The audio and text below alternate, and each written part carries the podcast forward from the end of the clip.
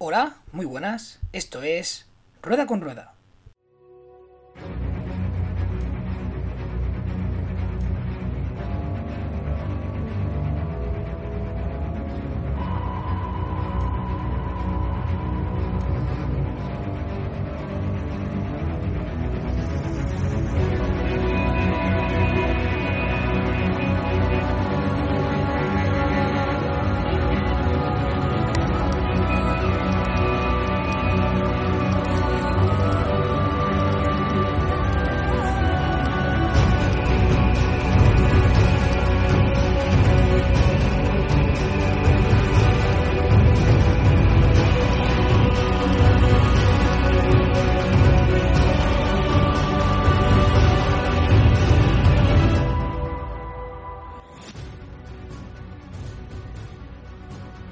Pues aquí estamos, bienvenidos a Rueda con Rueda. Iba a decir a una edición más, pero no, porque de hecho este es el primer programa que nos depara este proyecto que, aunque ahora mismo es pequeñito, esperamos que pueda crecer poco a poco y que sea muy duradero en el tiempo. Y bueno, básicamente que pueda convenceros a todos vosotros, a la audiencia, y que consigamos formar una pequeña gran familia en torno a este hermoso deporte como lo es el automovilismo y especialmente la Fórmula 1.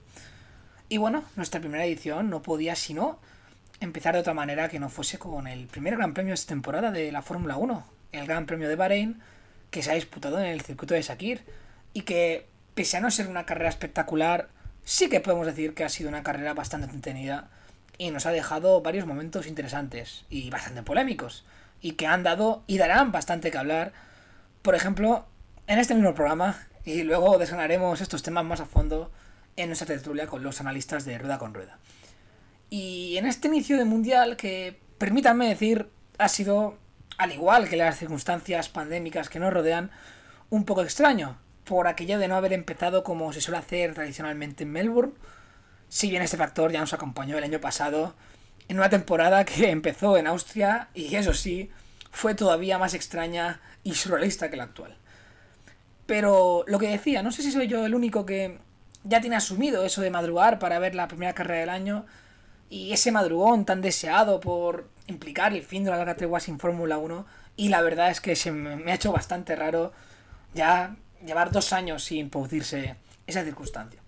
Pero bueno, es lo que hay y yo personalmente espero y deseo que la próxima temporada la Fórmula 1 vuelva a partir desde Australia y no sea la antepenúltima prueba como lo será al menos este año. Y ya en materia de este Gran Premio, pues vamos a resumir mínimamente lo ocurrido. Porque pese a que, como ya he mencionado anteriormente, nos extendemos muchísimo más en nuestro análisis posterior con nuestra mesa de tertulia y nuestros comentaristas, pues creo que es digno de mención que ha sido una carrera bastante decente, una carrera que ha vencido Lewis Hamilton y pese a que esto no pueda parecer una frase demasiado extraña, por lo que nos tiene acostumbrados este señor y en general su, su, su escudería, tras el dominio de los últimos años, que la verdad ha sido impecable, sí es bastante inesperado a tenor de lo sucedido este fin de semana, donde el Red Bull se ha mostrado generalmente muy competitivo y Max Verstappen sobre todo ha sido superior a los dos Mercedes, no tanto Sergio Checo Pérez, que bueno, que se está adaptando al monoplata y se supone que tardará un poquito más, pero ha sido el piloto holandés quien ha saltado en las sesiones de entrenamientos libres y en la propia clasificación con mucha contundencia además, con varias décimas de, de diferencia con, con los Mercedes y era una cosa que no era para nada habitual en el pasado y que ocurría bastante esporádicamente. Pero al fin y al cabo el gato al agua, pese a que Verstappen ha dominado generalmente esta carrera, se lo ha llevado el piloto de Mercedes. Tras un final de carrera de infarto y una decisión muy polémica tras una batalla en la que el holandés había rebasado al piloto británico, todo hay que decirlo, pero la FIA consideró ilegal la maniobra de adelantamiento obligando al, al piloto de los Países Bajos a devolverle la posición al piloto inglés. Esa es básicamente, yo creo, la imagen del día, la imagen del fin de semana y una imagen que ha dado y seguirá dando la vuelta al mundo y como hemos dicho es básicamente lo que va a dar bastante que hablar de, de esta carrera. Y bueno, no solo tenemos esto, que también es un tema que va a ser seguramente lo más importante de esta tertulia, pero bueno, tenemos cosas más interesantes también, como los dos españoles. Tras el año pasado tener solo un piloto español, Este año vamos a tener dos pilotos españoles con el regreso de Fernando Alonso y la escudería Alpine. Que bueno, también todo hay que decir, no ha sido tampoco demasiado brillante. Sí, la actuación del, del piloto asturiano, que ha sido, como ya he dicho, ha sido perfecta. Lo vimos el sábado en la clasificación con, bueno, unas vueltas mágicas. Consiguió meter a un coche que seguramente no estaba para Q3 en la última ronda de clasificación y consiguió clasificar hasta la novena posición. Y bueno, también tenemos a Carlos Sainz, que seguramente nos dará más alegrías que, al menos en este inicio de temporada, que el piloto de Oviedo, Carlos Sainz, que está en Ferrari, será compañero de Charles Leclerc y que parece ser que tiene un coche bastante más competitivo que el que tenía Ferrari el año pasado. Veremos si es así con el McLaren, que este año también ha dado un salto de cualidad y salto de calidad, perdón. Y parece ser que Norris y Ricciardo van a estar bastante arriba y van a poder luchar hasta por podios. Si falla algo por delante, porque de momento parece que los tres primeros van a ser, a no ser de que cambie mucho el panorama, Hamilton, Verstappen, no sabemos en qué orden, y Botas. Esto sí parece bastante claro, que el piloto finlandés va a ser el tercero en discordia, si no lo remedia. Pero bueno, como hemos dicho, los McLaren están ahí, los Ferry también, veremos si también los Alfa Tauri parece que aunque han reído un poquito por debajo de lo que podía parecer que iban a hacer, también puede estar por ahí y esperamos también por el bien de, de nuestro automovilismo que Alpine también dé un salto hacia adelante. Alonso se verá que está luchando con en esta zona, pero bueno, ha tenido que abandonar por un fallo en el monoplata. Y bueno, también parece que los Aston Martin, pese a que hoy han estado un poquito por debajo, que pueden plantar cara. Lo hizo Stroll en la Q3 y veremos si Sebastian Vettel, que todo hay que decir también, ha tenido un inicio bastante gris. Pero bueno, todo eso puede cambiar con el tiempo. Y bueno, yo creo que no me voy a alargar más. Tenemos bastante tramo por delante donde analizaremos más a fondo lo que ha pasado en este Gran Premio, especialmente en la carrera, con nuestro equipo, con nuestra mesa de tertulia, nuestros comentaristas. Y bueno, básicamente este programa que arranca hoy, es lo que he dicho antes, espero que se alargue bastante en el tiempo. Sabemos que es un proyecto nuevo que ha tomado forma de una forma bastante precoz, muy rápida. Y seguro que tenemos muchísimos fallos, yo el primero, y cosas a mejorar. Pero bueno, esperemos que todos juntos, que poco a poco la audiencia vaya creciendo. Ahora mismo partimos desde cero. Y bueno, y que sea un proyecto que os guste, que hay cosas que hay que mejorar, pero bueno, entre todos, pues esperemos sacar un proyecto que a mí me parece muy bonito y sacarlo adelante. Y por cierto, comentar que este podcast se va a estructurar básicamente, pese a que no va a tener tampoco un orden muy establecido, muy pautado, procuraremos al menos sacar una edición semanal, sobre todo la semana antes de cada gran premio con la previa de la carrera de Fórmula 1 y la semana después con el análisis, básicamente, y los resultados de, de esas carreras. Y luego, pues bueno, en las semanas de parón iremos intentando hacer ediciones especiales, por ejemplo, la semana que viene haremos un programa especial de la, de la Fórmula 2. Teníamos pensado hacerlo en este programa, pero hemos visto que seguramente nos vamos a alargar bastante en el tiempo y que no va a ser posible analizar la F2 hoy.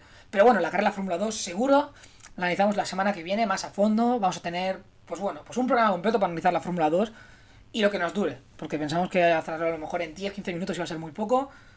Y me da a mí que se va a alargar al menos este programa inicial. Vamos a intentar estructurarlo todo de una forma más resumida, pero esta semana parece que se nos va a alargar esto más de dos horas. Y creo que tendremos que subir el podcast en, en dos tramos. Es una cosa que procuraremos solucionar para las próximas semanas. Y también tenemos por ahí pendientes seguramente más cosas de automovilismo que no sea solo Fórmula 1 y mundo, mundo FIA, el mundo Fórmula 2, Fórmula 3. Vamos a intentar sacar ediciones especiales y próximamente tengo por ahí, tenemos por ahí pendiente una edición de la NASCAR. Y bueno, ya os iremos comentando más. Y nada, pues yo me callo ya. Bueno, me callo de momento, ahora ya me callo respecto a este editorial. Y ahora vamos ya con la mesa de tertulia.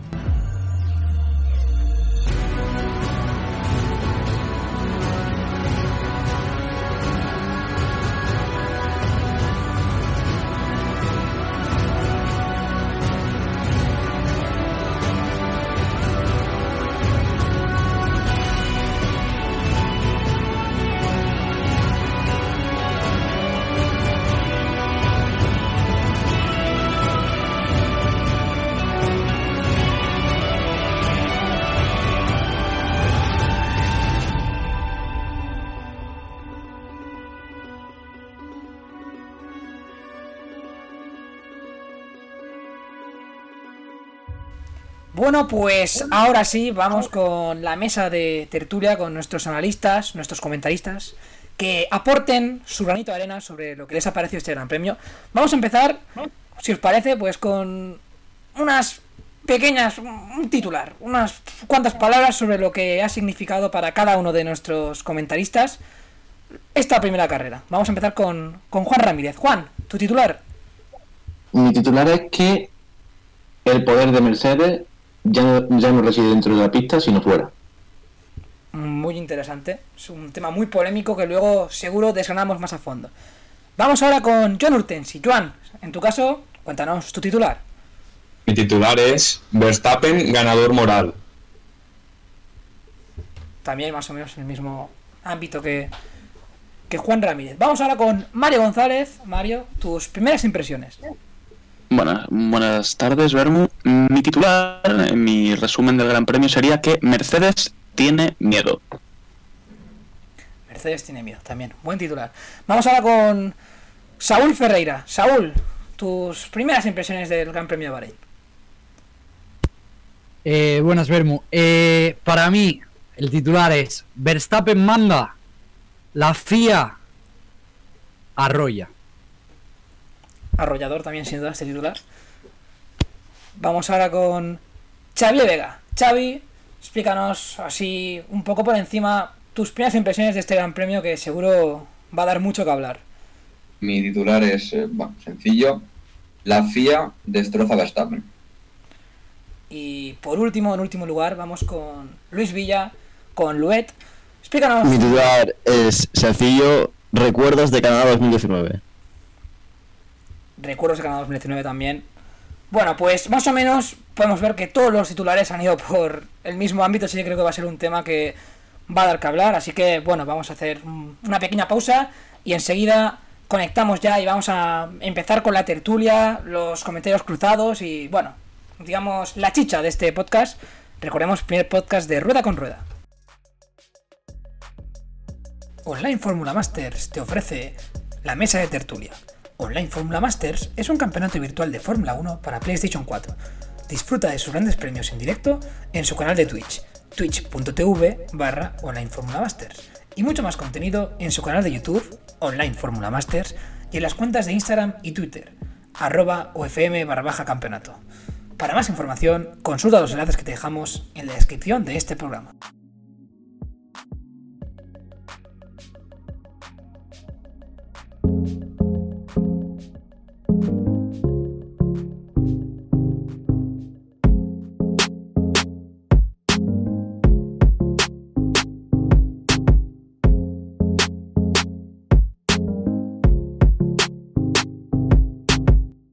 Bueno, pues sin más dilación, hemos hecho ya las presentaciones, digamos, los titulares de cada, de cada analista y ya vamos, vamos a ir con lo que da importa, que son, bueno, pues vamos con la tertulia del Gran Premio Bahrein.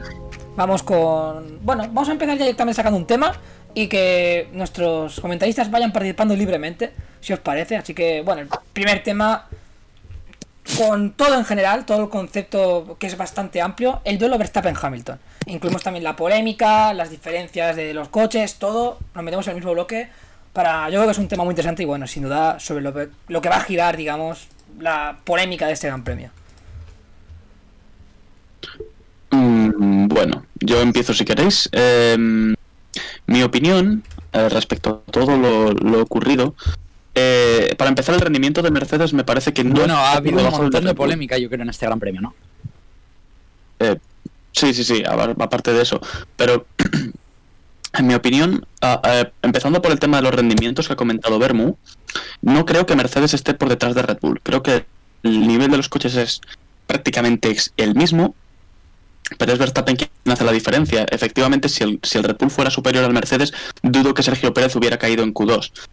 Pero bueno, eh, a partir de eso, luego en carrera también se ha visto que Hamilton le podía aguantar el ritmo a Verstappen. También es cierto que Verstappen tenía un problema.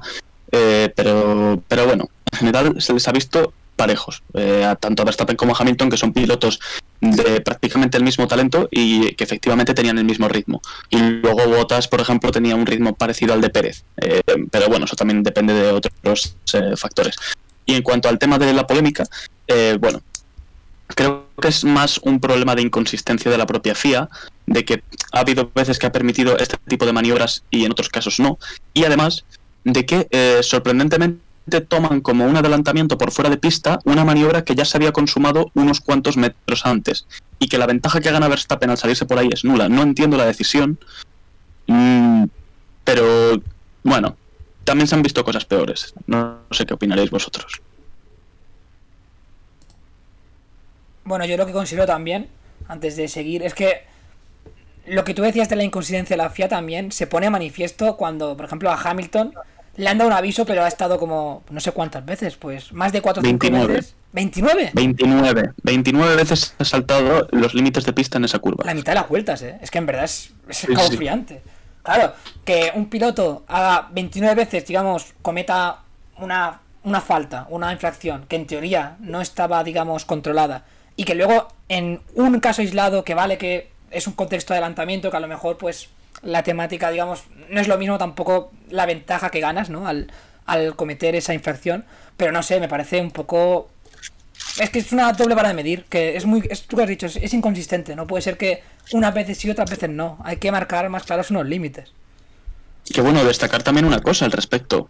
Se da la casualidad de que otras polémicas anteriores, como no sé quién ha sido el del titular de Canadá 2019, creo que ha sido el Luez, em, entre esas decisiones tan inconsistentes que han sido siempre a favor de Hamilton, Bahrein 2021, Canadá 2019 o Mónaco 2016, todas tenían en común que estaba Emanuele Pierro entre los comisarios. Así que no sé si tendrá algo que ver, pero qué casualidad que siempre que está él y hay que tomar una decisión, se favorece a Hamilton. No sé. eh,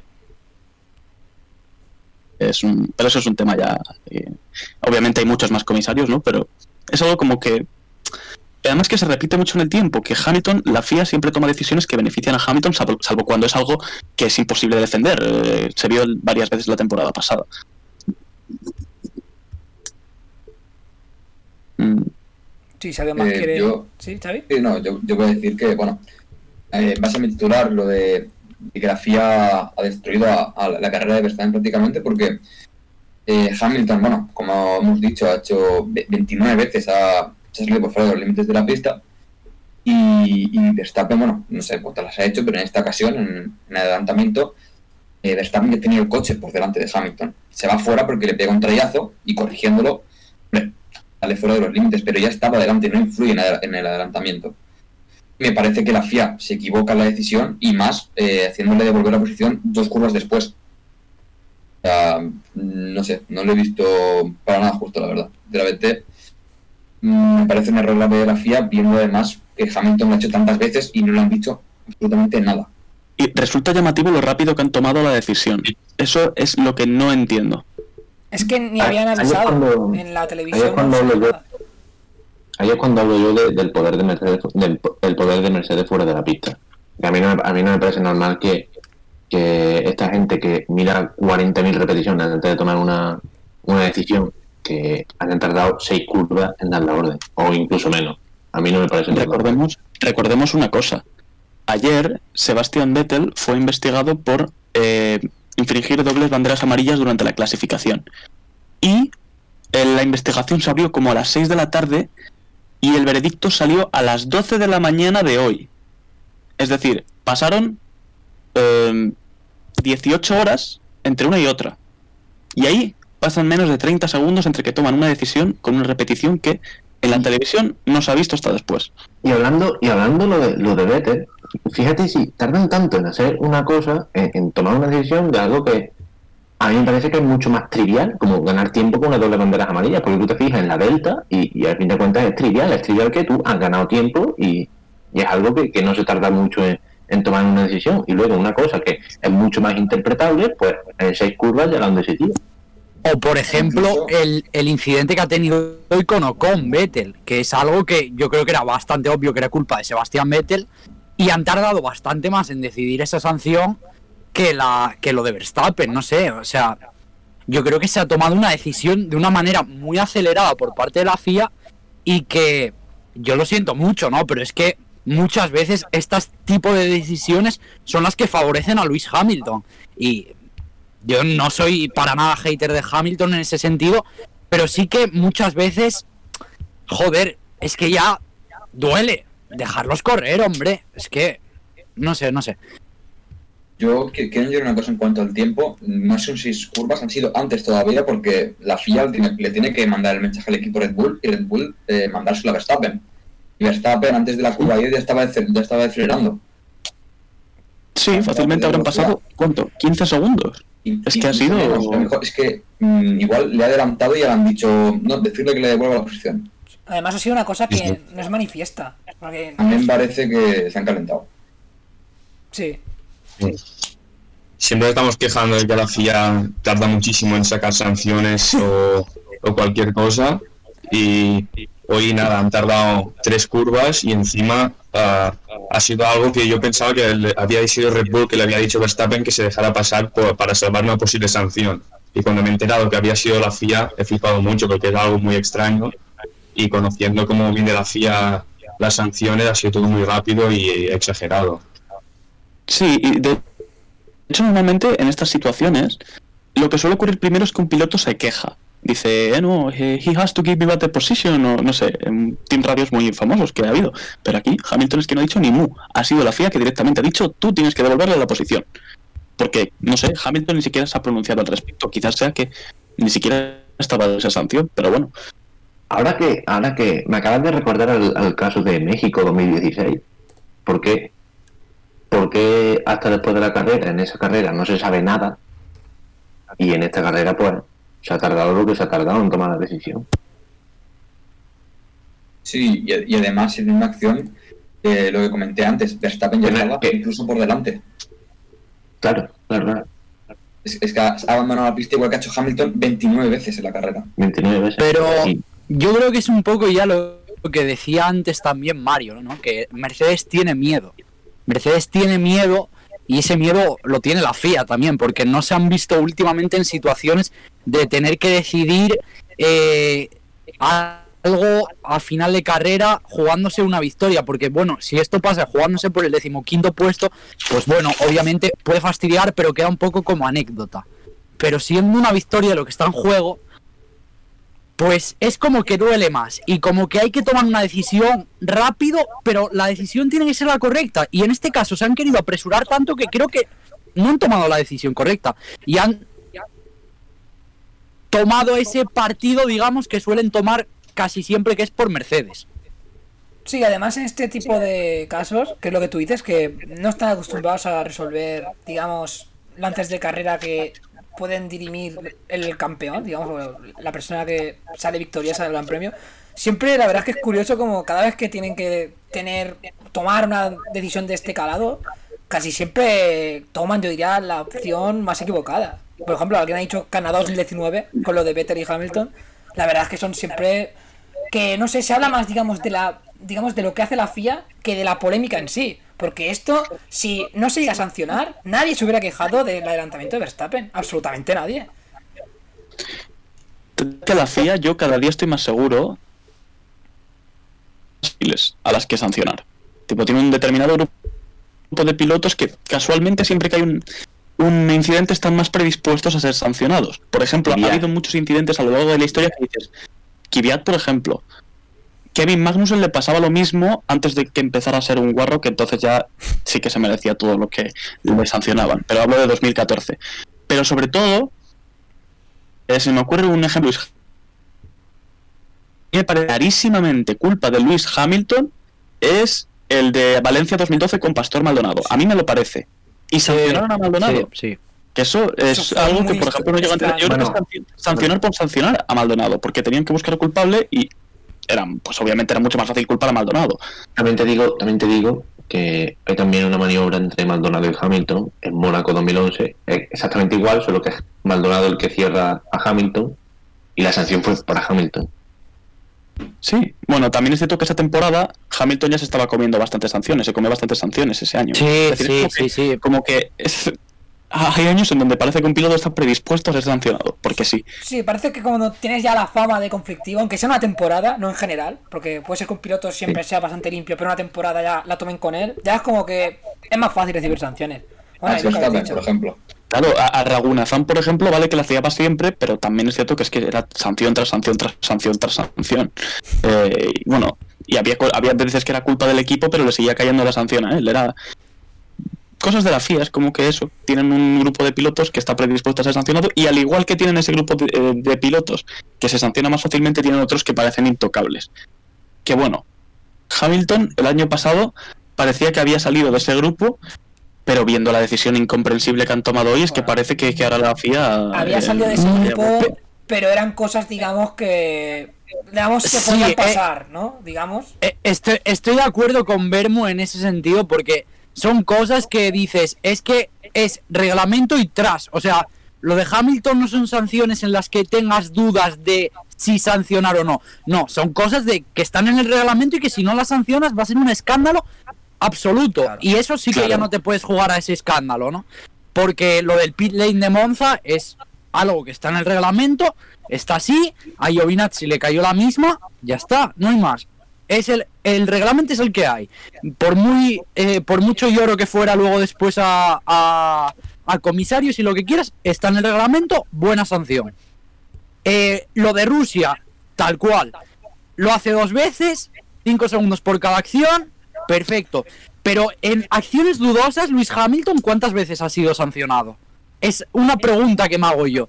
Y yo con esto no quiero criticar a Luis Hamilton porque no es culpa suya, pero me parece, me parece que hay demasiada protección hacia algunos pilotos, ya no solo hacia Hamilton, pero es que tiene una distinta vara de medir con muchísimos pilotos y ya no solo de las de gente que esté en la parte alta de la parrilla y en la parte baja, no, es que dices, por ejemplo, Charles Leclerc sí que es cierto que ha sido muy poco sancionado a veces. O sea, que el tío es muy bueno, pero comete errores, comete errores y tiene que ser sancionado por esos errores, al igual que en su día lo fue Max Verstappen, al igual que en su día eh, pudo serlo, yo qué sé, no recuerdo así, Kevin Magnussen, al igual que en su día eh, pudo serlo, eh, o puede serlo ahora Sebastian Vettel, eh, no sé, me parece que en ese tipo de acciones Hamilton siempre ha estado un poco sobreprotegido también.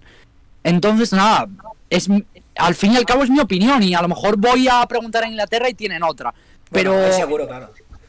pero sí, siempre se ha visto un poco aquí como que esa tendencia a salvar el culo a Hamilton, ¿no? Ya desde, desde 2007 se ha visto bastante. Entonces, nada, a mí eso es lo que me deja un poco frío, que siempre que hay duda con Hamilton, siempre es a favor. Claro, yo a veces tengo dudas de si es una cosa solo de España, porque siempre era que, bueno, en general, pues cuentas que siguen la Fórmula 1, digamos, pueden criticar esto, pero como que en otros sitios está más silenciado, ¿no? Esto de que hay como una especie de protección a Hamilton. Pero, por ejemplo, aquí, que siempre era que Hamilton, pues, bueno, pues ha sido tomado en su momento como enemigo público número uno, con el tema Alonso y tal, pues siempre como que se ha puesto más de relieve, pero es que al fin y al cabo, todos esos conspiranoicos que decían, guau, es que Hamilton primero era por ser inglés, luego era por ser, digamos, el dominador, siempre acaba teniendo como una coartada para salir indemne o salir beneficiado de cosas que no le pertocan. Pero solo por su estatus, pues, bueno, pues... Me acuerdo ahora todavía del 2 más 3 son 4 de la FIA en Austria 2019 con las sanciones en parrilla o demás cosas que dices, joder, qué suerte tiene este señor que siempre se libra de las de, las sanciones por algo que es culpa suya, o no sé, es mm, es lo que tú dices, que siempre tiene una coartada o algo para que salga beneficiado, que no no es culpa suya y probablemente en gran parte de esas cosas también sea el mérito de Mercedes de saber encontrar vacíos legales y demás, que yo eso personalmente lo admiro mucho. Pero la FIA no Pero- hace nada contra esos vacíos legales, que es lo que me sorprende. A, a mí lo que me sorprende es que, claro, cuando llega un momento en el que dices, hostia, Luis Hamilton ha sido sancionado, que eh, hasta en las sanciones que son justas, el propio Hamilton cree que no son justas porque como no le sancionan a veces eh, según el reglamento o según lo estipulado, digamos, pues él cuando le sancionan se queda como diciendo que he hecho mal. O sea, le, le han pasado a veces tantas, pero ya no solo a Hamilton, sino a varios pilotos que cuando les sancionan se queda como un poco como frío, ¿no? Como diciendo, Lo de hoy de los ¿Pero por qué? de Hamilton diciendo encima como si fuera normal saltarse los límites de pista. Claro, y luego es curioso que pasa eso mismo y a Verstappen le sancionan a la primera. Oh, es que... Claro, claro, es que es eso, es eso. Hay ciertos pilotos a los que además les tienen el farolillo rojo. Yo recuerdo cuando Alonso peleaba en, en 2010, 2011, 2012, a la, a la mínima que hacía algo, sanción. Ahora, Un drive-thru por adelantar por fuera de la pista. Un drive-thru por adelantar por fuera de la pista. Es que no se ha visto eso nunca. O una sanción, le pusieron una sanción por una norma que no existía en Hungría 2007. es que estamos hablando de... Y, y- y ahí, ¿Qué no- diréis y ya- ustedes? ahí ya no ahí ya no hablamos de, de inconsistencia. Esa sanción que te has dicho de Hungría, ahí no hablamos de inconsistencia. Ahí hablamos de falta de autoridad total y absoluta. No puede ser que tú sanciones a un piloto por una norma que no existe porque la prensa de un país te lo esté pidiendo.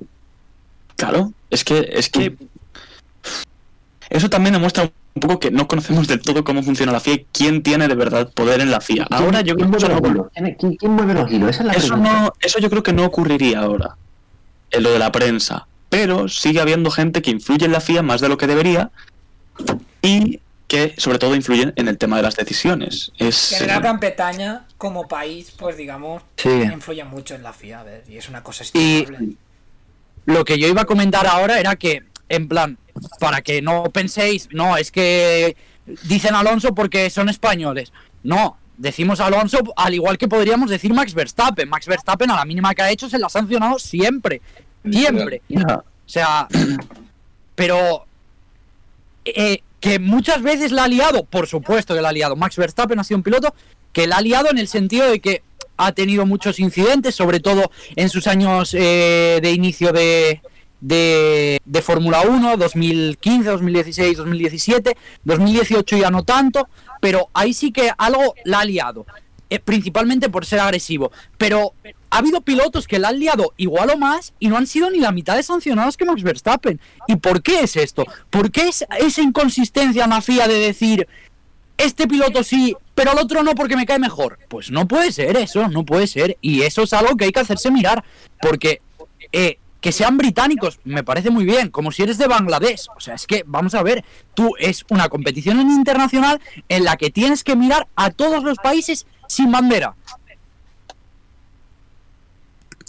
Mazepin tampoco tiene banderas, por cierto. Como Mazepin, Mazepin no tiene bandera y, y- y- Eh, ese no tiene bandera. sin bandera. Literalmente. Bueno, el Eh, coche sí. no, no, no tiene bandera, pero, pero, eh, o sea, Como en el coche sí. Es un poco. Sí, sí. sí. bueno, es que Mazepin no tiene bandera, pero sí tiene sanciones, ¿sabes? Eh, Eso sí, eso sí. bueno, lo de Mazepin también es un caso que. Luego, bueno, luego seguro que trataremos lo- también el tema lo- Mazepin. luego comentaremos, luego comentaremos. Bueno, vamos a reconducir si os parece un poco el tema del debate, porque se- creo que nos estamos centrando también demasiado en el tema de la FIA y tal. Que bueno, seguro que esto es un tema recurrente a lo largo de la temporada. Pero también os quería preguntar sobre una cosa que me ha resultado muy curiosa, de la sanción, digamos. Sino que cuando, cuando le han puesto la sanción a Verstappen, bueno, cuando se le han comunicado, ¿no? Lo de dejarse pasar, ha comentado luego, al final de carrera, creo que lo han pinchado en la señal internacional, eh, podríamos haber intentado aguantar y no devolver la posición y que me pusieran 5 segundos. Eso creo que es una cosa que a lo mejor la picardía en el equipo Red Bull como que ha fallado un poco, ¿no?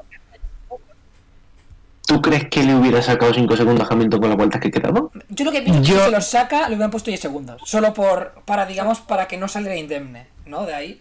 Pero bueno, lo podían haber intentado al menos. No perdían nada. Eh, yo recuerdo la última vez que esto pasó, que Pero un 10 piloto- segundos. La última vez que un piloto adelantó por, por fuera de la pista, como fue el caso de...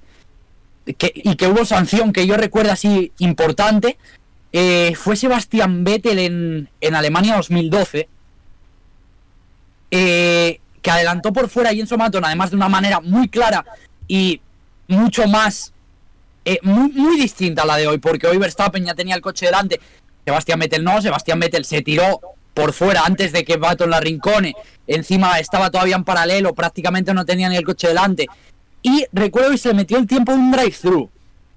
No creo que hubiera llegado a ese punto hoy. No creo que hubiera llegado a ese punto. Pero qui- quizás en el equipo Red Bull han determinado que era lo mejor.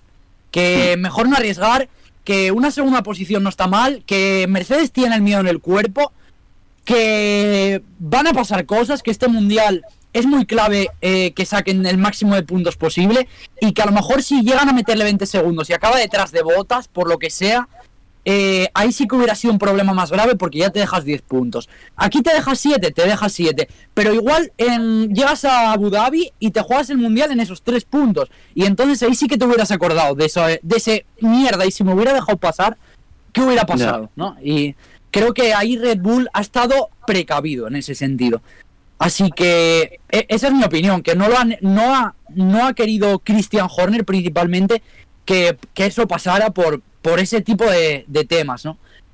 De todas formas, eh, yo estoy con Juan. Yo creo que no hubiera llegado a sacarle 5 segundos. Y no por nada, sino porque no, no, luego sí es cierto que ha estado cerca de poder adelantarle, pero no se le veía con la misma velocidad que antes de, del adelantamiento a Max. Sí, también es Hmm. curioso que después de perder la posición con Hamilton, como que el coche de. Bueno, como el, el coche de Max ha dado como un bajón bastante Sí, interesante, ¿no? Y es una cosa que más. mi opinión, mi, mi opinión es que Max es un pilotazo y es de lo mejor que hay en la parrilla. Pero creo que ahí le pudo un poco es el nerviosismo de la ansiedad de querer volver a pasarle tan rápido. Porque eh, creo que es en la, en la, en la de justo de acabar el segundo sector. Eh, no sé qué curva es exactamente, en la de antes de entrar en la, en la contrarrecta. La Ahí comete un pequeño error, sí, comete un pequeño error y se va largo. Y creo que eso ha sido un poco de ansiedad, ¿no? De, de decir, quiero ponerme ya adelante otra vez. Pues no, tenía que habérselo cocido un poco más a fuego lento. Ahí creo que creo que le pudo un poco la presión. Pero obviamente el fin de semana de Max es, es perfecto y no hay nada más que añadir a lo que ha pasado, ¿no? Sí, pese a la estrategia que le ha hecho el equipo, que ha sido muy mala, Sí, ha sido un fin de semana. Esto es un tema. A ver, yo, yo en cuanto a la estrategia, no creo que haya sido tan mala como se pinta. Porque realmente, con todos los problemas que ha tenido de diferencial, eh, a pesar del error en el primer pit stop, que quizás sí que hay el caer en el undercut, sí que puede ser el mayor error, luego lo han sabido sol- solventar muy bien. Y si la cosa llega a ir bien, hubiera ganado la carrera. La, hubiera ganado la carrera y creo que era una estrategia, quizá no la mejor, pero no era una estrategia muy mala, digamos. Eh, lo que quería comentar sobre Verstappen, el- la, la pérdida de rendimiento que tenido al final de carrera, yo creo que eh, puede verse a, a más un estado de, de Verstappen, más que nerviosismo, de, de estar enfadado y, confuso al mismo tiempo, de no saber por qué tiene que volver la posición. Sí, no sí, puede ser, puede ser. Pero luego lo ha entendido muy bien. En el, en el podio en ningún momento se ha mostrado enfadado. Yo creo que lo sabía. Yo creo que lo sabía y, y ya lo había aceptado cuando estaba en el podio. No sé si dentro del coche lo ha hecho. Pero en el podio ya lo tenía más que digerido. Así Sí, que no. Parecía como. Tampoco tampoco no sé, estaba muy contento, ¿eh? Yo creo que Verstappen también ha llegado a ese punto de sentir que en ese tipo de acciones dudosas nunca va a caer de su bando. Sí, yo es que lo comparo, por ejemplo, con Eh, Estados Unidos, con Raikkonen, que también tuvo una cosa Sí. parecida, ¿no? Que adelantó por fuera y, y de hecho le, le bajaron del podio, si no me equivoco. Como que ahí Hay, Sí, sí, sí. vimos una reacción mucho más descarada, ¿no? De Verstappen. hay amenazas de muerte a Mika Salo por esa decisión. Al expiloto de Fórmula 1, que estaba de comisarios de la FIA, todavía le llegan amenazas de muerte por esa A decisión. ver, a, a- a mí esa sí que me parece un poco más justa que esta. Esta no la, no la llego a entender. Pero aquella sí, porque bueno, se mete por una zona en la que está con las cuatro ruedas fuera de la pista, no está todavía eh, delante de Kimi cuando lo hace. Lo puedo entender. Pero la de hoy es que es inaudito, porque es que encima Hamilton se había saltado 29 veces esa, esa, esa zona. Y Max Verstappen lo hace nada más pasar a Luis Hamilton y le tiene que devolver la posición porque se ha salido. Es, eh, no sé, mm, a mí me parece increíble. A lo mejor es que la FIA también ha considerado que es esencial que se salga de la pista para consumar el adelantamiento. Pero eso no me parece cierto, porque es que ya está con todo el coche delante. Es decir, la ventaja que gana es ridícula. Y de hecho, de hecho con el, con el, o sea, se sale de pista porque es un contravolante. Y eso demuestra que pierde tiempo. Eso demuestra- y si yo, yo creo que si no hubiera hecho ese contravolante y hubiera pisado el piano en condiciones como plan, sin, sin, sin salirse fuera, eh, yo creo que Hamilton no hubiera conseguido traccionar lo suficientemente bien y hubieran llegado a las enlazadas y Hamilton hubiera tenido que levantar y Verstappen se hubiera quedado por delante. Claro, claro. Es que es. eh, bueno, Extraño. sí, sí. Pero bueno, igualmente muy bien por Verstappen, eh, que se, es ahora mismo claro candidato al mundial. Y a ver, quedan tres semanas para la, para la carrera siguiente, pero muy bien por él. Y sobre todo, em, el, hecho de que está. eh, hoy no, no ha hecho lo que suele hacer Hamilton normalmente, porque Hamilton cuando, cuando domina normalmente no tiene coches muy cerca de él, ni decisiones de la FIA raras, ni estrategias eh, extrañas de por medio, ni problemas con el acelerador, como ha reportado Verstappen, pero eh, yo creo que todo fan de la Fórmula 1 tendría que estar muy contento de que haya un claro eh, rival eh, frente, contra Lewis Hamilton ahora mismo y que encima parezca, parezca que ahora mismo va mejor, es que es lo bueno. Que encima mm, o- lo de hoy ha sido bastante circunstancial, pero podría decirse que es quizás eh, incluso más favorito que Hamilton. Cierto es que Hamilton tiene un montón de títulos detrás suyo y que al final el octavo puede caer más por inercia que otra cosa, pero como que está exactamente ahora mismo al, al mismo nivel con las mismas posibilidades de ganar el mundial que Hamilton. Yo pienso que Hamilton tiene un factor a su favor, que es que tiene, digamos, un compañero de equipo que aunque no está a su nivel, pero que está más cerca de, de Verstappen sobre todo, que puede influir en una como posible escudero, ¿no?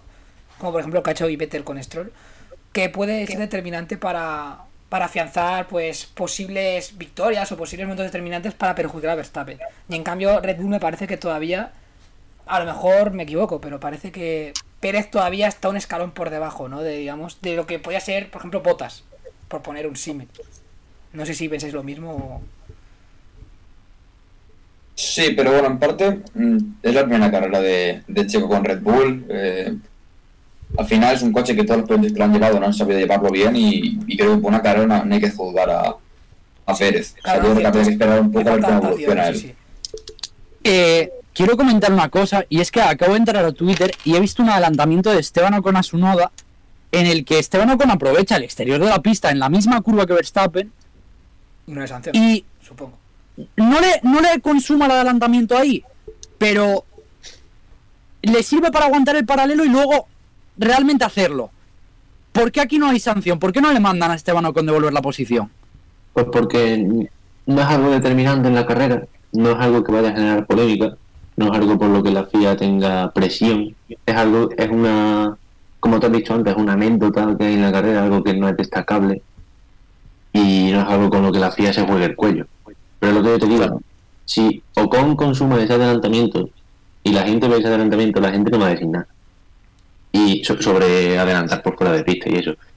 Y si Verstappen consume el adelantamiento y la FIA no dice nada, la gente no se va a quejar. Y si, la, y, y, si fuera al revés, si fuera Hamilton el que hace el adelantamiento por fuera, porque es que lo hemos visto durante todo el fin de semana, y para si es verdad que en clasificación no nos la vuelta, pero en carrera no han dicho nada, no hemos visto ninguna ni- ninguna vez el gráfico de bandera blanca y negra para el coche tal. En ningún momento ha salido ningún gráfico. Y si Hamilton se ha salido 29 veces, ¿cuántas veces han tenido que salir los demás pilotos? Sí, y el aviso a. Eso creo que lo comentaba antes y no sé si os ha parecido chocante. Que es que el aviso a Verstappen no lo ha notificado en ningún, en ningún sitio, ni en la rotulación de. Cuando suelen informar de que cierto piloto tiene que dejarse pasar, que otras veces lo hemos visto. No ha, No, es que, es que no ha dado puesto tiempo, no, en- no ha dado No, tiempo que pongan nada. Claro, claro. No ha dado Lo pasar en 20 segundos. Eh. No sé, es que son cosas que dices con todo lo profesional que es y se supone que es lo que tú dices, Juan, que se juega en el cuello, pero precisamente si se juega en el cuello, ¿por qué toman estas decisiones tan impulsivas? Es un poco contradictorio, porque al fin y al cabo la imagen de la FIA se mancha con estas cosas, o al menos se pone en cuestión, ¿no? Por ejemplo, que hoy aquí estemos todos, digamos, pensemos una cosa muy parecida ya, da un poco que pensar. No sé, la verdad es que son cosas que sorprenden. Sorprenden porque luego son. Bueno, son los mismos que se contradicen, con- como lo que ha dicho Saúl con el adelantamiento de Con. Son cosas que dices. No puede ser que algunas veces sí y otras veces no, sobre todo dependiendo de, de los nombres que intervienen. Pero bueno, eh, yo creo que yo creo que por lo menos la polémica puede venir bien para el espectáculo, en el sentido de que se hablará de esto y se generará cierta tensión entre Mercedes y Red Bull, que son dos equipos muy muy poderosos para el próximo Gran Premio, que es dentro de tres semanas. Pero yo creo que sí. Y además es una tensión que ya viene de lejos, porque por ejemplo recordemos la insistencia de Red Bull con lo de prohibir el dash. El, bueno, con el tema de Racing Point, quien más insistió fue Renault, claro, Red Bull ahí no se metía porque tenían Alfa Tauri que también, en fin, eh, cierto, ciertas similitudes con Red Bull. Y, por ejemplo, recuerdo el año pasado cuando Hamilton eh, no aminoró con banderas amarillas en la quali de Austria, que Red Bull insistió, insistió, insistió para que les sancionaran. Así que creo que es una tensión que... Claro, claro. Yo creo que es una rivalidad que ya viene de lejos. Y me gusta ver a Red Bull tan envalentonada frente a Mercedes siempre con el tema de las sanciones y tal, porque se demuestra que es un equipo que quiere pelearle a Mercedes siempre. Que eso, por ejemplo, en Ferrari no se ha visto tanto. Ferrari nunca ha estado tan tan eh, enfrentada a Mercedes en, el en los despachos y eso quizás se echa de menos. También es cierto que Ferrari también tiene lo suyo con el tema de la FIA y demás, Claro. pero oye, Ferrari es que tiene Ferrari, tantas Ferrari sombras. que tiene uf, la sombra del cabalino. Es alargada. ya, ya, ya. Pero es que Ferrari, el problema que ha tenido Ferrari, yo creo, es que cuando ha tenido esos coches determinantes que dices tú, el año 2017, por ejemplo, no llegan a acabar de tener el coche. Y el año que tienen el coche, que es 2018, es cuando Vettel hace ese plof a final de, a final de año, que es no te voy a decir mala suerte por parte de Ferrari, porque sí es cierto que Mercedes trabajó mejor como equipo y hizo mejor las cosas, pero sí que quizá era su año y no lo pudieron aprovechar, bien sea por Vettel o bien sea por lo que sea, ¿vale? Pero quizá era ese su año y su año de cambiar la dinámica y no lo supieron aprovechar, porque después de tantos, tantos años sin tener un coche, digamos, de cara a ganar el título o un coche de tú a tú con el, con el mejor coche, era, era una situación en la que si llegas ahí, golpe en la mesa y ganas, ahí la dinámica de Ferrari cambia. Y eso es una dinámica, es por ejemplo como si llegan a ganar en 2010. Si en 2010 salen de Abu Dhabi eh, con el título de pilotos, quizá la dinámica de 2011 hubiera sido otra. Y quizá la historia hubiera sido diferente.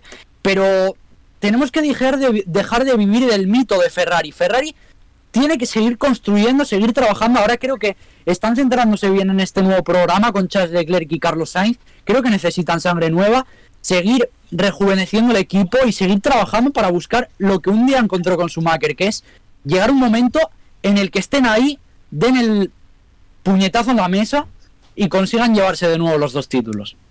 necesitan sangre nueva y dejar de fichar ingenieros italianos. Yo creo que eso también lo veo bastante importante porque al final, con perdón, Sí, sí. pero es que eh, no les ha funcionado y no les va a funcionar por mucho que lo intenten. Y al final el, el éxito reciente de Ferrari se debe a todos los ingenieros de Benetton que se fueron cuando Schumacher fichó por Ferrari. Y nada más. Es que no, no les está funcionando la fórmula de Y trabajo. que, joder, que antes tenían, por ejemplo, Jan Todt, Ross Brown. Hostia, tío. Italianos del centro no son, la verdad. Ni- Nigel Stepney también, que hace ingeniero. Eh, Ese hombre, ese hombre también fue. hombre ¿cómo, fue cómo se llama este hombre? Que no me sale ahora el nombre. Ah, Chris Dyer. Ingeniero de pista de Michael Schumacher. Y de Fernando no, Alonso. ¿Lo, lo recordamos por otra cosa? ¿Lo recordamos probablemente por otra cosa? Sí, lo recordamos por otra cosa. Pero era el ingeniero de pista de Michael Schumacher. Eh, que ahí está, ¿sabes? Eh, luego no se ganó la vida muy bien como estratega, Chris Dyer, pero bueno. Eh, es lo que hay. Bueno, ahora que estás hablando de los equipos, pues bueno, pues básicamente era centrar un poco más el debate en. Básicamente las diferencias entre los equipos. No sé también. Creo que lo ha dicho Mario antes, que para él están muy parejos. Por ejemplo, Red Bull y Mercedes en cuanto a la concepción del coche. También, bueno, pues me gustaría que todos deis vuestra opinión sobre esto. Y bueno, y después, pues, establecer, digamos, en el grupo de aspirantes, que este año creo que vamos a ver también una zona media muy variada. Puede haber, pues, cuatro o cinco equipos que tranquilamente pueden estar por ahí luchando, esa zona media. Pues bueno, pues más o menos que establezcamos un... ¿Cómo pensáis que salen cada equipo de, de este gran premio? Y después ya iremos a las valoraciones más personales, que también tiene tela la cosa. Mira, Bermu, yo, yo creo, por ejemplo, en lo que ha dicho el Mario de, de Mercedes y, y Red Bull, yo estoy muy de acuerdo. A mí me recuerda un poco a lo que hubo en 2018 con Ferrari y Mercedes, ¿no? Que estaban ahí, ahí, una carrera era uno, una- otra carrera era otro. De hecho, en Bahrein dominó Ferrari por delante de Mercedes. Eh, victoria, buena victoria de Sebastián Vettel. Eh, Luego otra, otras carreras eh, dominaba Mercedes, otras dominaba Ferrari, en alguna puntual estuvo Red Bull ahí.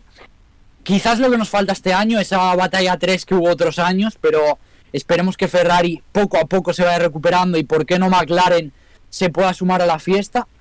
Eh, ojalá sobre todo Ferrari, porque este año tenemos a Carlitos ahí. Hombre, a mí la verdad que me gustaría mucho ver a, ver a un español de nuevo en Ferrari ahí a tope. Eh, pero creo que va a estar la cosa ahí apretada entre Red Bull y Mercedes. Luego te diría que por detrás un pasito están McLaren y, y Ferrari. Creo que son los claros destacados del grupo medio. Creo que, creo que están un poco por delante de, del resto. Y luego entre Aston Martin, Alpine, eh, bueno, Alfa Tauri creo que lo suma a, a día de hoy, con lo que he visto de Bahrein, lo sumaría, lo sumaría al, al conjunto de Ferrari y, y McLaren. Pero me quedan las dudas porque, si recordáis bien, eh, eh, Alfa Tauri siempre ha ido muy bien en Bahrein. Pierre Gasly 2018 eh, hizo su mejor resultado con el, con el Toro Rosso ahí, ¿no? Entonces, me queda la duda, me queda la duda de, de dónde va a estar Alfa Tauri. En Imola creo que van a ir muy bien también porque ya se vio el año pasado, iban súper bien. Esos test que hicieron a principio de temporada 2020 les sirvió de mucho, aprendieron muchos datos de Imola y este año han repetido en Imola. Y luego sí que estaría ahí la lucha Aston Martin, Alpine, Alfa Romeo eh, y bueno, ya, ¿no? Sí, esos tres. Eh, que... Eh, Aston Martin y Alpine me dejan muchas dudas. Eh, Alfa Romeo respecto al año pasado ha dado un buen paso hacia adelante. Eh, ya no tienen tantas complicaciones para luchar por, por llegar a los puntos. Yo creo que hoy no han llegado, pero llegarán. Llegarán esos puntos para, para Alfa Romeo. Y creo que van a ir bien en circuitos de motor, porque el motor Ferrari ha dado un buen, un buen subidón hacia arriba. Y lo dicho, lo que me deja muchas dudas es Aston Martin y Alpine. Creo que hemos visto un Alpine que ha empezado un poco mal el fin de semana. Ha empezado mal el fin de semana. El viernes se vio con por delante de Fernando, pero eh, con muchos problemas los dos. Luego, poco a poco, el sábado se fueron sacando un poco la capita. Parecía que aparecían más, sobre todo con los libres 3. Y luego en la quali eh, no puedo valorar el rendimiento de Ocon, pero Fernando volvió a hacer magia. Creo que puso el coche un poco por encima de lo, de lo que de lo que realmente tiene. Pero creo que no hay más. Para estar décimo, noveno, eh, 11, 12, creo que es lo máximo a lo que se puede aspirar por, lo- por el momento el Alpine. Aston Martin anda igual. Aston Martin hoy ha acabado Lance Stroll décimo. Sebastián Vettel, del cual espero que hablemos después, eh, ha hecho una carrera un poco mala y ayer eh, arrancó vigésimo por la sanción, había clasificado decimoctavo. Mala suerte en quali, hay que decirlo todo. Eh, pero le falta todavía a Sebastián Vettel. Y un Aston Martin que creo que puede tener algo más que Alpine, pero tampoco mucho más allá. Creo que lo del Rake les ha perjudicado bastante, al igual que a, ah, que a Mercedes, perdón. Y es jodido, es jodido. Y luego tenemos Williams y Haas. Eh, Williams creo que ha dado un paso adelante, está más cerca. Te, diría que está más cerca de la, de la zona media de Alpine a Aston Martin y, y Alfa Romeo que de, que de Haas, que son el farolillo rojo claramente. Y que bueno, luego enteramos a valoraciones que creo que queremos hacer todos con Mazepin. Bueno, es- que el problema de Haas, más allá de cara a ser el favorito rojo, es que han dicho que no van a mejorar nada del coche de 2020, de 2021. Eh, O sea, sí, va a sí, o sea, peor no a todavía mejorar a lo nada. largo de la temporada. Y Haas, Eh, Y que además, Creo que ha habido otro equipo. Ha habido otro equipo, ¿no? Que ha dicho que tampoco lo iban a hacer, ¿no? Que tampoco iban a mejorar mucho el coche. No me acuerdo quién. no, yo no tampoco. recuerdo. no- Yo no, la verdad tampoco. Creo, creo que Williams había dicho que no lo iba a mejorar mucho. Creo. Creo recordar. Pero es lo que dices tú, Xavi. O sea, es que no lo van a mejorar encima. O sea, van a quedarse ahí y va a aumentar la diferencia. Pero, y en parte, Haas siempre se había caracterizado por las temporadas empezarlas bien. Empezaban sumando puntos, eh, peleando por entrar en puntos, tal. Es que este han empezado últimos y, y no va a ir a mejor la cosa. A ir a también se ha caracterizado. eh, están hablando de que no van a mejorar el coche y, y tampoco es que sea nada nuevo. Eh, 2018, 2019 les pasó pues, básicamente eso. La única diferencia es que empezaron estando un poco más arriba, siendo el cuarto o el quinto equipo, y lo que pasó fue pues, lo mismo que han dicho este año, que no mejoraron el coche y que mientras los demás equipos iban ascendiendo, el rendimiento, la evolución del rendimiento del coche era completamente horizontal y por eso acabó en los puestos de cola en, la, en la otra temporada. Pero si, si un coche que se ha quedado a tantas décimas de Williams, porque es que no es que estén por detrás de Williams, es que están muy, muy por detrás de Williams y que es el penúltimo equipo. Entonces, mm, tú dices, si, si ha pasado esto en la primera carrera, donde van a estar en Abu Dhabi si, que- si, van, si van a llevar prácticamente el mismo coche. También tiene que ver con los pilotos, insisto. Eso. eh, Haas tiene ahora mismo un serio problema con su alineación. Tiene ¿Por que pilotos. Pa- Partiendo de que Mick Schumacher en los primeros años es nefasto, teniendo el mejor coche de la parrilla en categorías inferiores, alcanzaba, dando gracias el top 10 con el mejor coche de la parrilla, eh, tenemos a Nikita Mazepin, que en la clasificación eh, Schumacher le metió un segundo y medio, un segundo y medio, y que en carrera se ha estrellado en la curva 3. Él solito, además, es él solito. Sí, Y esto no, toda la no, semana Error de, cometiendo errores. Sí, sí, sí. Error de, de error de Fórmula 1 2020 de acelerar de acelerar mal y que se te vaya el coche de atrás. Si es que es- Yo, si me, si me permitís, creo que Mick no ha hecho una mala carrera del todo a pesar del trompo. Pero lo de Mazepin es terrorífico. Es que es terrorífico. O sea, yo no entiendo. Vale, sí, mm, por mucho dinero que tengas, eh, es que Haas, no sé si le sale a cuenta. eh, tiene que estar poniendo mucho, mucho, mucho, mucho, mucho, mucho, mucho, Se van a mucho gastar, dinero, eh. se van a gastar más Mucho dinero, que, que lo que paga, vaya. Pa- Sí, sí, o sea, es que. Con razón, con, Eh, razón, con razón no van a evolucionar el coche. Y se lo van a gastar piezas, en piezas rotas. Claro, Ya. es eso, o sea. en arre- con eh, arreglarlo ya tienen suficiente. Eh, pero es que esto es un problema enorme, no solo para Haas, sino para la Fórmula 1. Pero no en el sentido de que. Bueno, vale, ves a los Haas los últimos. Pero es que llega un momento que piensas que Haas puede llegar a dejar la Fórmula 1 en algún momento, porque es que. No sé si van a tener esa sostenibilidad de mantenerse ahí. Ya creo que estos No, años que- hablaban. a- estos años atrás andaban desesperados buscando patrocinadores para poder seguir. Y cada año tienes más dudas con ellos porque van a peor, empezaron muy bien. Eh, 2016, 2017, 2018 fue más o menos bien, pero es que de 2019 Haas es una catástrofe. Y, es lo que tú dices, eh, la sostenibilidad de Haas. O sea, ya en 2020, en 2020 ya demostraron que, que no iban no iban a ser un equipo que tuviera mucha proyección de futuro y eso ya ha terminado de, de demostrarse este año. Y yo creo que, vaya, mm, no le veo mucho futuro a Haas, no le veo más de cinco años. Mm, Cinco la verdad gracias, que- Dando las gracias cinco años. dan- dando las gracias les quedan cinco años y yo No, creo que quizá mejoran. tiene- Pero quizá mejoran, pero Pero ya no es el coche. tiene que, tiene, tiene que, tiene que bajar la virgen y tiene que, tiene que venir, tiene que venir, tiene que venir Kevin Harvick. Kevin Harvick, lo iba a decir, tenían que fichar a Kevin Harvick.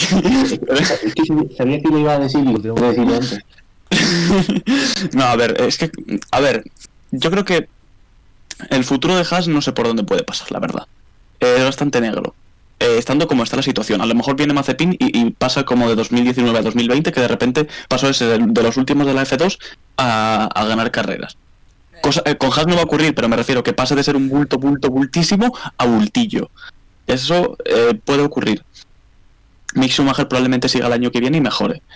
Pero es que no le veo futuro a Haas, porque es un equipo que cuando entró a Fórmula 1 no pintaba nada y ahora tampoco pinta nada. Un equipo de NASCAR no pinta en Fórmula 1 y es maravilloso, y a mí Pero- el crossover me encanta, pero no pinta nada y no es Yo un mercado pido- que le salga rentable. Yo solo pido que si este año, bueno, si este año, si dentro de dos meses a Solman le da por hacer una carrera buena creo que de Sí, momento... si dentro de dos meses en Mónaco y, y empieza y empieza a hacer, y empieza a hacer carreras buenas como en los viejos tiempos, que que cierto que cierto finlandés decida ya que está un poco mayor y que debería dejar paso a Jota.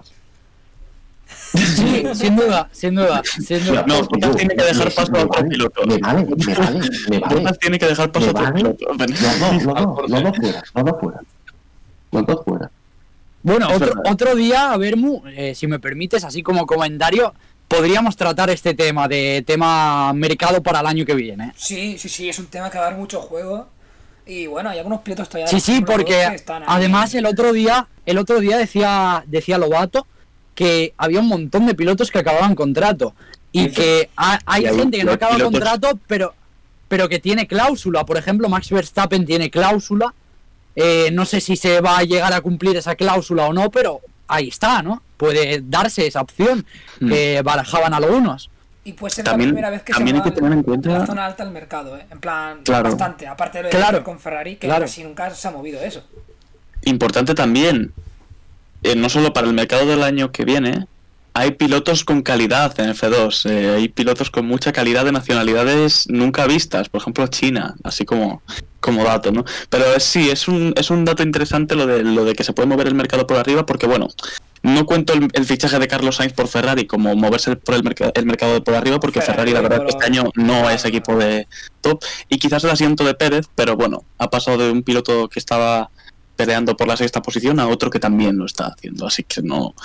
eh, quizás los, los asientos importantes, eh, o quizás lo que importe sean los Mercedes y en concreto el futuro de Max Verstappen, porque allá donde vaya, eh, quizás eh, haga cosas que ningún otro piloto ha hecho con el equipo en el que esté. Sí. Y ojo con el futuro de Red Bull si se va Verstappen, ¿eh? Que también es un tema muy importante porque no sé exactamente Red Bull que acaba de tener ahí porque todos los jóvenes que sube Toro Rosso, bueno, o Alfa Tauri ahora, los quema.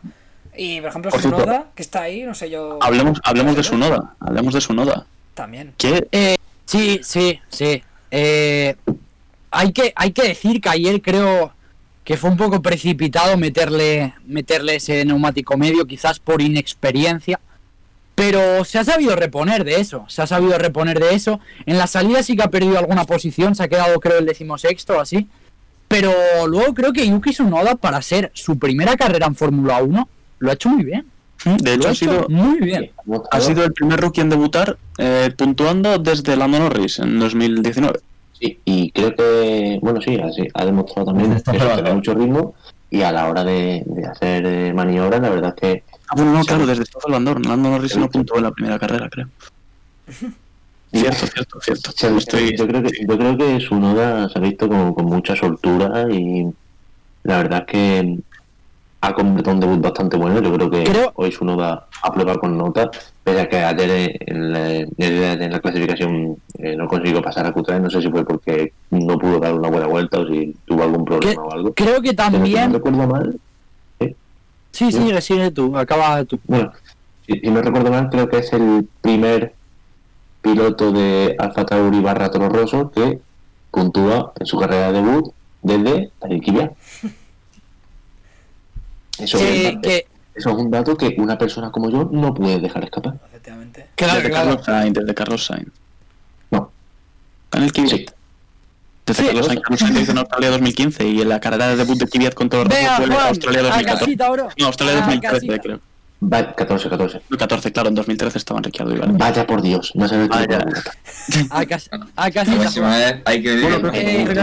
Pierre Gasly, Gasly creo que puntuó en su debut con Toro Rosso, puede ser en Malasia 2017. Eh, no, Malasia 2017 no, No, puntuó. no puntuó, no puntuó en ninguna carrera 2017. Ah, vale, vale. Bueno, Harley, Eh, Harley- Harley no puntuó en cuatro carreras que disputó, Gasly no puntuó en cuatro carreras que disputó, y la carrera que volvió Kvyat para sustituir a Gasly puntuó. puntuó Kvyat, es verdad. Eh, lo que lo que iba lo que quería comentar yo que su noda hemos visto que obviamente ha hecho un debut espectacular y creo que esto le ha servido porque ha, se, ha sentido se ha sentido arropado en Alfa Tauri desde el principio ya desde los test de jóvenes pilotos que hicieron en, en diciembre eh, en enero probó el coche de, de 2019 creo también hicieron unos test y se le ha visto eh, cómodo a Yuki. Ya en los test iba muy bien. Iba quizá abriendo el DRS un poco antes de lo debido. eh, pero, pero se le ha visto muy bien a Yuki, ¿no? Creo que se ha sentido cómodo.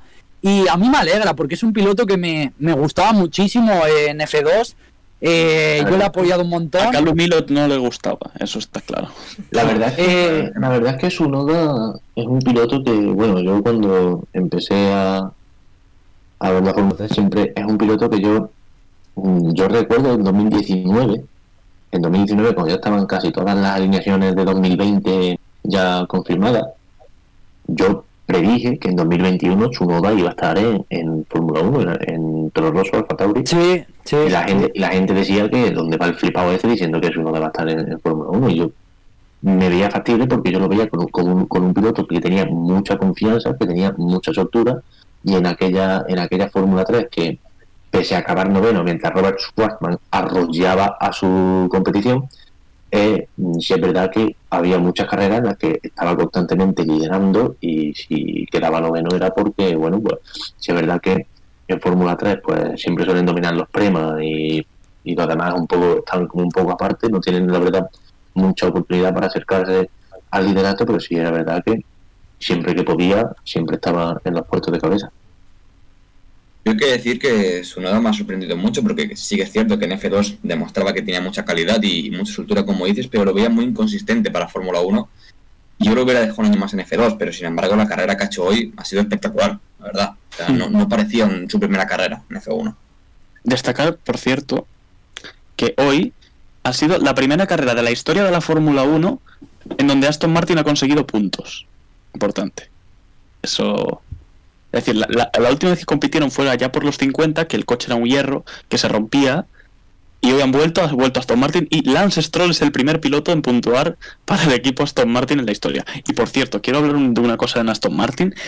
Era algo que no me esperaba para nada. Era Vettel siendo escudero de Lance Stroll. Sí. Porque Lance Stroll es un piloto medianamente Por- digno, pero no me tocado, imaginaba a Vettel haciendo...